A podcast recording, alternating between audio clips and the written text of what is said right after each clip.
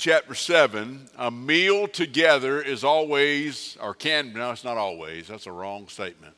A meal together can be a wonderful time. It can be miserable too. But there are several different reasons why somebody will invite you to lunch or to invite you to, to dinner. Have you ever been in a situation where somebody invited you to lunch or invited you to dinner and you really didn't know why you were going? You didn't know the real reason why you got invited? I want to warn you that it's not always what it appears. And you can lose your appetite over wondering why you were invited to start with. Uh, sometimes people invite you for a catch up meal. You know, just want to catch up. We ain't seen each other in a while. I had a buddy of mine that I grew up with that invited me on what I thought was a catch up meal a few years back, and I found out he's selling something. Somebody's always got something in the trunk, you know, but anyway, he was selling something. He was trying to convince me to buy food in bulk to the point that if I bought enough, they'd give me a freezer. I thought, I don't think I need that much food today. Um, let's just eat lunch, okay? That's a little bit different than the old meat truck that I debated about driving in college to get by one summer, uh, making the rounds door to door.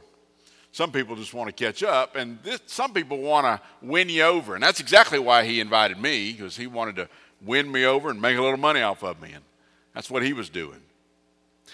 Other times, people want to invite you over just to find out some information. You know, you eat whatever's on the dish, and then you get down to the real dish afterwards. Tell me more. I want to know. And then sometimes it could be a dressing down.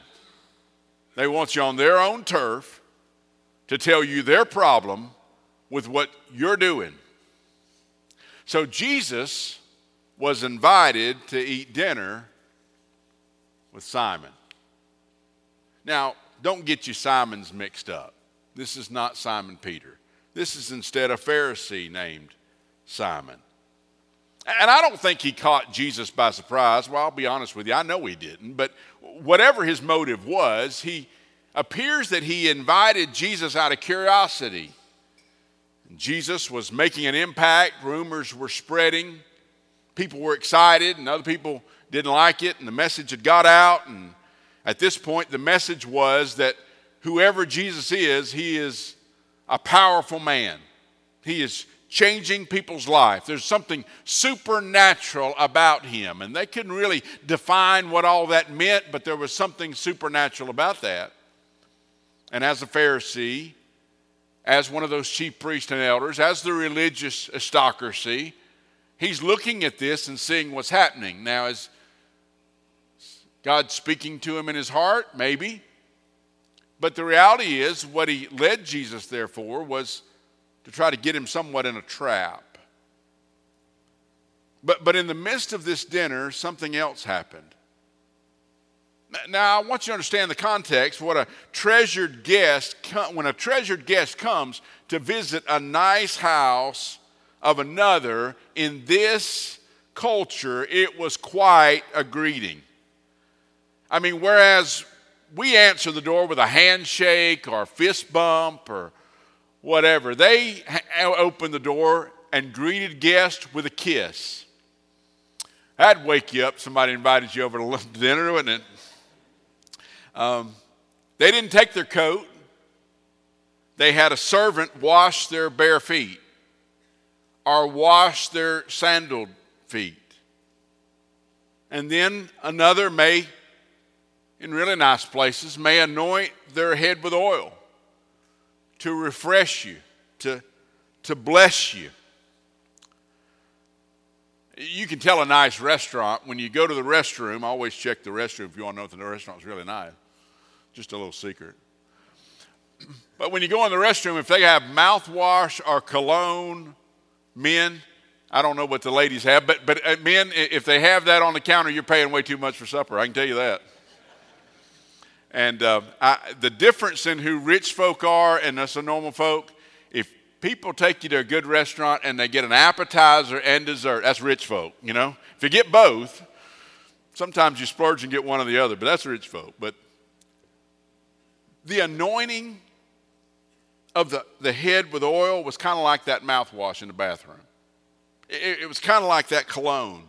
but it was, of course, a lot more personal. Apparently, none of that happened when Jesus entered this house, but folks knew he was there.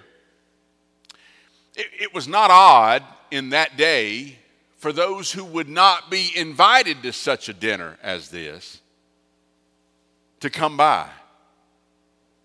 Houses had openings for windows. And it was not odd for people who would be passing by and hear of big folk eating together to just see what it was like and to stick their head in the window and to watch what was going on as the meal. Be odd in our culture, but in reality, in that day, sometimes they'd even come in and sit along the walls and just listen and watch. That, that may have been the case here, regardless. For whatever reason, a woman with a reputation of disrepute came on the scene, and our passage talks about what she did. Talks about the host reaction to what she did and the parable that Jesus shared to share truth with them. It's found in Luke chapter 7, beginning in verse 36, and it says this one of the Pharisees asked him to eat with him. And he went into the Pharisee's house and reclined at table, and behold, a woman of the city who was a sinner.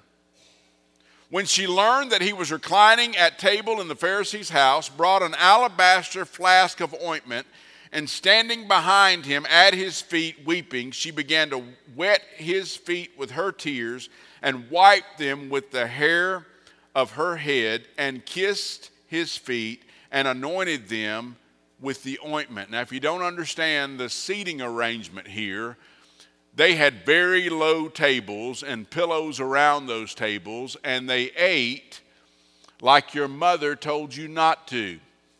They would eat laying on one elbow and one hand and bring it to their mouth very close to the plate, and their legs lay behind them. If somebody was next to them, they would be kneeling down beside them. That's why when Jesus talks about uh, a man being in Abraham's bosom, that's what it's talking about. He's laying his head right here. They're, they're, they're, they're eating together. They're in the same presence. So, so Jesus' feet is back behind him, and this lady comes in and anoints his feet. Now, when the Pharisee in verse 39, who had invited him, saw this, he said to himself, Is this man were a prophet? if this man were a prophet, he would have known who and what sort of woman this is who is touching him, for she's a sinner. So at this point, he feels like he's got Jesus in a pinch you know? Either he has a he has received the attention of a lady with a bad reputation, therefore impure himself because he would entertain such. Or either he didn't even know what kind of woman that was, so he was not therefore a prophet. He had him. The whole meal had paid off. It was worth it, you know? His curiosity was solved. But wait, Jesus is on the scene says in verse 40, and Jesus answered, saying to him, Simon, I have something to say to you. And he answered, Say it, teacher. He said, A certain moneylender had two debtors. One owed 500 denarii and the other 50. When they could not pay, he canceled the debt of both. Now, which of them will love him more. Now, what he's saying is on a common laborer's wage, what he's saying is that one man is getting two years of his salary of debt forgiven, and the other is getting about two months of debt of what he makes in two months forgiven. Who do you think is more appreciative?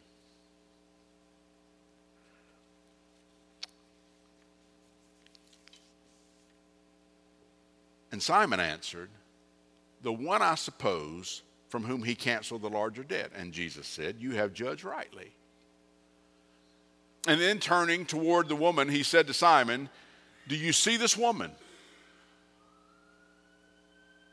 I entered your house. You gave me no water for my feet, but she has wet my feet with her tears and wiped them with her hair,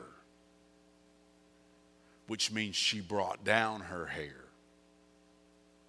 in public, which is inappropriate, and wiped his feet. Thought to be because of where they walked and who they walked behind, the next man's donkey, the most disgusting part of the body. You gave me no kiss. But from the time I came in, she has not ceased to kiss my feet. You didn't anoint my head with oil, but she's anointed my feet with ointment. Therefore, I tell you, her sins, which are many, I did know. Her sins, which are many, are forgiven, for she loved much.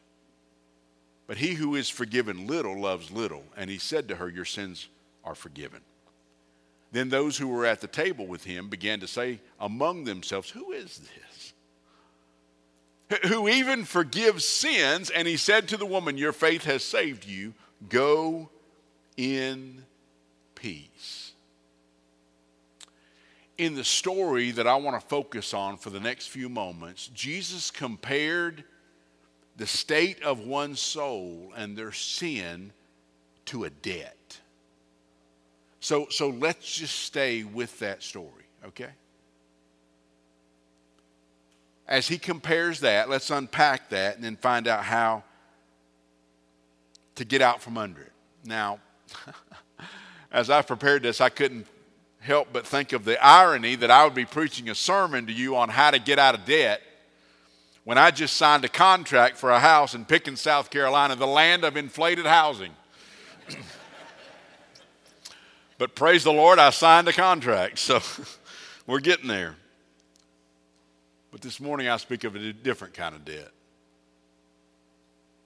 First, acknowledge your debt. Because if our sin is a debt, we're all in debt. Having debt does not bother everybody. Some don't mind debt, it don't bother them. Now, I realize that people's got more than I do, need some debt for tax purposes and all that. I'm not talking about that stuff. I'm talking about people who dread seeing the bill come in the mail. Some people really don't care, I think.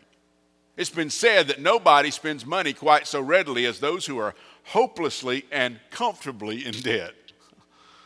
Some folks today, and this is an idea that's growing way too fast, believe society owes them something. And it don't matter how much you owe. And that same mentality carries over into what they think of God, that somehow God owes them something. So, in order for him to forgive a debt, that's no big deal. It isn't really a priority anyway. I wasn't worried about it anyway. And that's like this Pharisee. The Pharisee didn't think that he had any sin debt, or at least he didn't have much. I mean, this is not only a churchgoer, this is a church leader. It's so easy to point out outward sins. And he didn't have many of those. Because if he had, he wouldn't have been a church leader anymore. So he didn't have those outward sins. It's a whole lot easier to point at somebody else's sin. To realize our own sin debt is not easy.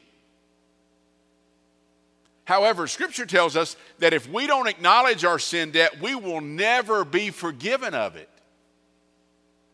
1 John 1, verse 8 says, If we say that we have no sin, we deceive ourselves, and the truth is not in us.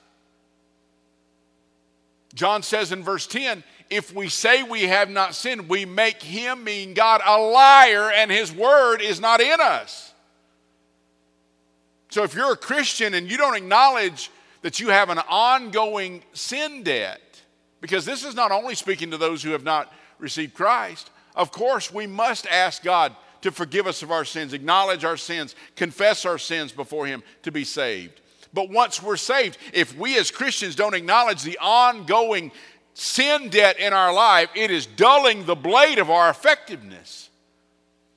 Hebrews 12 1 after that wonderful chapter of that hall of fame of faith of all those folks that lived so strong for the Lord and trusted him in difficult circumstances. After that in Hebrews 12:1 it talks about how the sin that so easily encumbers us and entangles us as one entangled in a in a, a, a, a in a race where they're trying to get out of a hurdle or something. By the way, if you missed Sydney McLaughlin this weekend, you need to look it up. She ran the 400 meters and whatever games those are. How many games we got? You know, I, I, I don't know what, but anyway, in the world games, she ran the 400 meter hurdles, beat the world record by a second, which may not sound like a lot, but watch the race. They said if you, if you lined up, folks, ladies, in the 400 meter race without the hurdles, she'd come in seventh in the world without the hurdles. But she had the hurdles. It was amazing. And I'll tell you why she did it because nothing encumbered that lady. She was not entangled in any way. She just whooped them. Y'all know what that means? She just whooped them. She let nothing come in the way. And don't you ever think that you can run your Christian life free of hindrances and have sin in your life because when sin is present and not acknowledged, you are limiting how God will use you. I know He can do all things that He wants to do. I'm telling you, if you have sin in your life, you'll hinder what God will do in you if you don't acknowledge it. And that makes a difference in you, but that also makes an eternal difference in the lives of those that you ought to be influencing and that you ought to be reaching. Because if your sin hinders you from being everything that you need to be for God and hinders your conversation with God and hinders the, the conviction in your heart that you need from the Lord in your life, if you've got sin that you are harboring and holding on to and, and getting in the way, you're not as sensitive to how the Spirit leads. You're not making the impact of influencing and reaching the world world that Christ has called us to, and eternity is hanging in the balance for some folks. And God has called us to be light. And in order for us to do that, we have to realize the debt in our own life and get it taken care of. I, I, want you to notice something. I want you to notice the question that Jesus asked in verse 44 because you can easily pass by it. He said, Do you see this woman? Because Simon didn't really see her. I, I mean, she was standing there, yeah. But, but he didn't see her accurately. I'll tell you what he saw. He saw a guilty, loose, heathen woman. And that is not what she was because what she was was a broken woman. Thank God she was a freed woman. And she was a forgiven woman. And ironically, what he saw in himself was wrong too, because he saw himself as righteous and well off, but because he didn't see his own debt, he was still shackled and indebted. It could be that we can't really understand the state of others until we understand the state of ourselves. And when we understand the state of our own situation, we realize we don't have a lot of time nor a lot of place to be pointing fingers at other people. We got enough in our row to hoe without worrying about somebody else's. Or as Jesus put it, the log is too big in our eyes to be worried about the speck in somebody else's. I want you to notice what Jesus seems to point out. He does not spend, and I'm talking more than just this story, he does not spend the, near the time pointing out the blatantly wicked who are obviously against the things of God. Instead, Jesus goes about and kind of goes after the pseudo faithful, those who like to point out the sins of others and ignore their own. And the reality is that when you look at the sins that Jesus named and pointed to, it was often the sins that are less seen. That's why he spoke to them, so the people would see them. Jesus focused on the sins of the mind. Jesus focused on the sins of the heart. That, that's what he spent his time teaching about. Those sins of the, the mind and the heart that even most godly looking folks may be dealing with. I'm sorry. I didn't do it, Jesus did it. He's messing with us. Folks, we are all in sin debt. Second thing is the debt we owe is a debt that we cannot pay. Just like the debtors in this story that could not pay, we can't pay. Be clear about something. We often think that canceling our debt and canceling our sin allows uh, us to escape without any consequences. And that is not true at all. If you have stolen, there are consequences to your theft. Because one person is without what they had, and you need to be charged for it. The breach has happened. Even if you pay it back, You know, I walk down here on the floor and I get a little bit too close to Kevin and he gets nervous and j- jumps up and slaps me in the face. We'll work all that out after church and I'll forgive him and forget it. But I'm telling you, I'm going to be more careful to come back over here this time, you know? I'm coming on this side next time.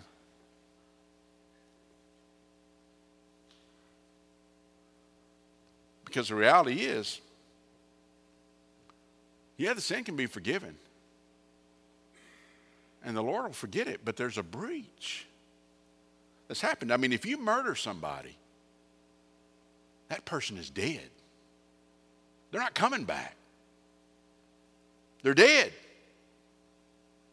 And however sorry you are, you can't bring them back. You can be forgiven, but the consequences of that murder is that somebody died. If you lie, somebody is deceived. There's a trust that is broken, and the consequences remain in that. Lives are affected by that. However, when we ask God to cleanse us and we repent of our sin, He removes the sin debt from us. We're okay with the Lord, but let's don't get so comfortable with that that we miss the fact that our sin causes so many hindrances in our life that we cannot be casual even though we know we serve a good and faithful and forgiving God that'll cleanse us when we repent. And First John will eat your lunch about that particular matter. We may still deal with the trail that our actions or our thoughts have left behind, but God removes the debt and our guilt spiritually. But that will not happen. That cleansing does not come when we are merely watching out for ourselves. You see this clearly with the two thieves on the cross. As Jesus hung on what I believe was Barabbas' cross, there were two thieves, probably a part of Barabbas' gang of thieves, hanging on each side of the Lord. And Luke chapter 23, verse 39 says, One of the criminals who were hanging railed at him, saying, Are you not the Christ? Save yourself and us. But the other rebuked him, saying, Do you not fear God, since you are under the same sentence of condemnation? And we indeed justly, for we are receiving the due reward of our deeds, for this man has done nothing wrong. now, now, I'm going to tell you something. When Jesus, and I know Jesus had innate knowledge that we don't have, one, one reason because he had a sinless relationship with the Father, which would make a huge amount of difference but he's also God hanging there. But when a man is hanging on the cross, dying, and he says what Scripture just said he says, my soul, something's happened in that old boy's life. When he's hanging on the cross in agony and says, We are indeed just. for we receive the reward for our deeds. But this man's done nothing wrong. And Jesus said, Oh, and he said, Jesus, remember me when you come into your kingdom. And Jesus goes on to say, Today you'll be with me in paradise. My point is, the first man just wanted down. He just wanted down. The second one wanted to be changed. And it is the one that loves God that's forgiven, and the forgiven ones are the ones that love God. The unforgiven really do not love God. But it's not a matter that we can solve ourselves because we can't pay it back and we can't make it go away. We can't retrace our steps that we have already committed and changed what has already been done. It is a debt that we cannot pay. Now, before I ever get to my next point, you need to get the fact that we're all in sin debt, and it's a sin debt that we cannot pay.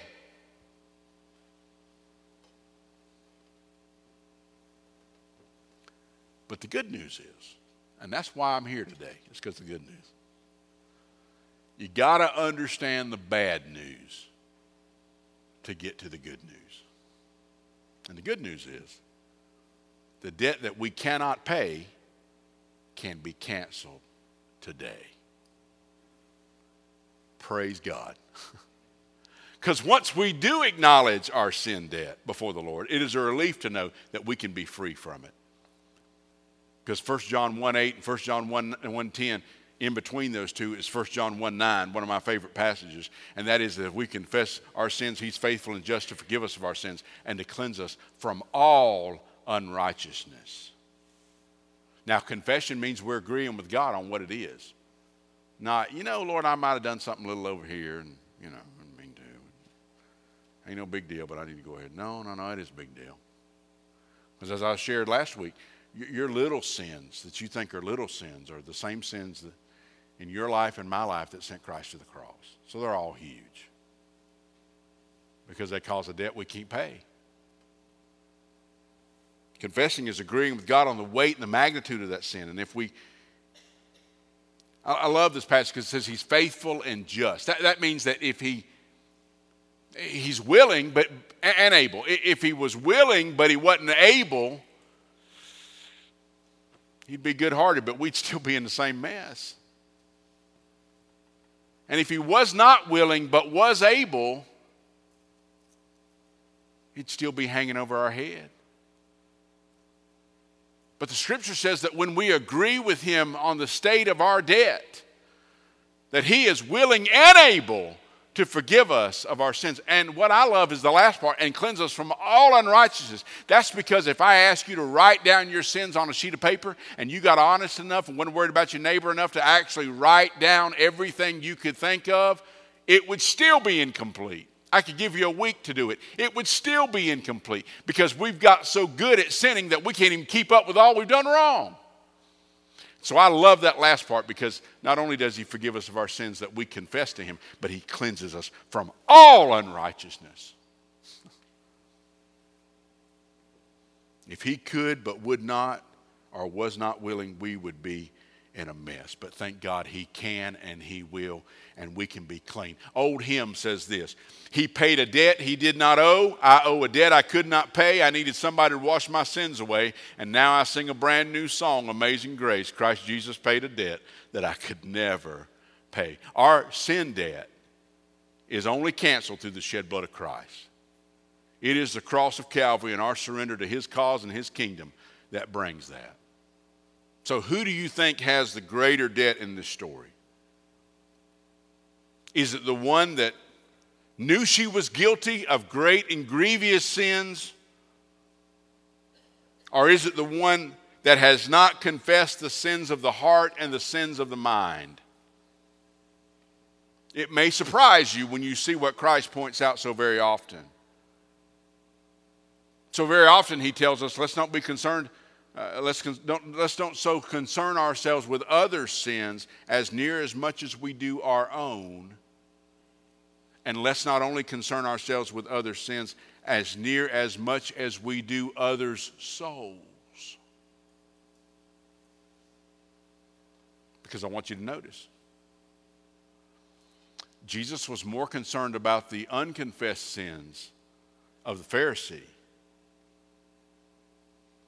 than he was the admitting of her many sins as she laid her life out before him, as she laid her reputation out before him, as she put it all on the line. She could have been stoned to death for what she did that day. She laid it all out there. So he's more concerned about the sin of the fellow who wouldn't confess it. But he was also a whole lot more concerned, and get this now, with the state of her soul than she was all the things she had done wrong.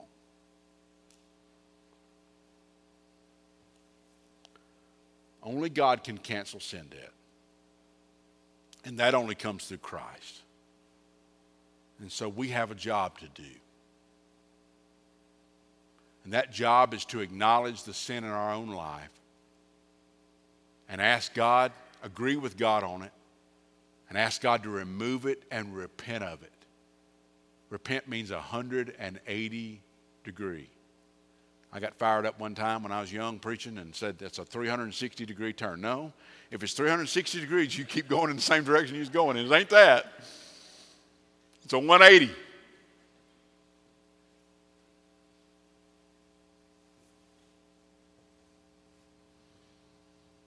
And the second job we got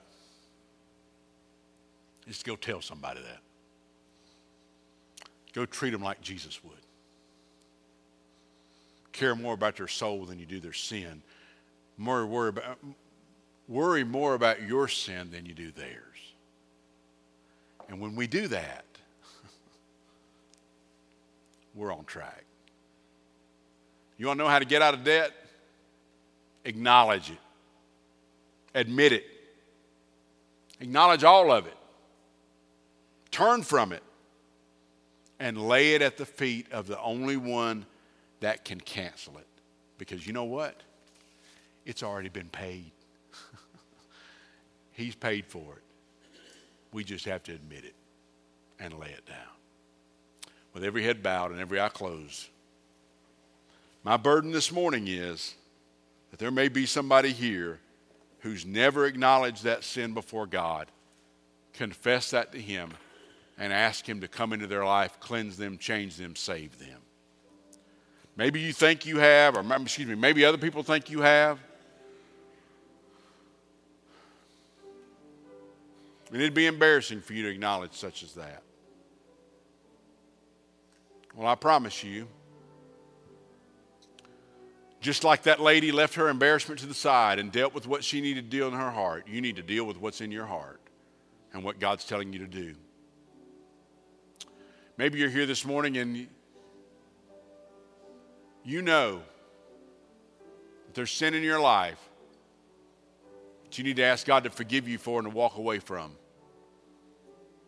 Now's the time. Don't put it off. You walk out of this room and go on your way you'll forget it. Move on. Now's the time. Get serious with God. Deal with it. In any way He tells you to deal with it. If that means going to somebody, go to them. If that means going to the altar, go to the altar. If it means standing right where you are and asking God to forgive you and to cleanse you and to make you right again, do it right where you are. Just do what God tells you to do. Maybe you're here and you you have done that. You know that God has forgiven you. And, but there's a matter in your life, you've made a personal decision for God, but you've never made it public. You've never done that through baptism. And I, I'm telling you, that's, that's not a rite of passage, it's a hindrance. It's a sinful hindrance to not be baptized as a believer. Because it is exactly what Christ not only tells us to do, but He shows us to do. So I encourage you step forward and make what was private public. Maybe God's leading you to be a part of this church. You want to join us in the journey. Join hands with us. Invest in us. Let us invest in you. Let us grow together in the Lord. It's exciting to be a part of that.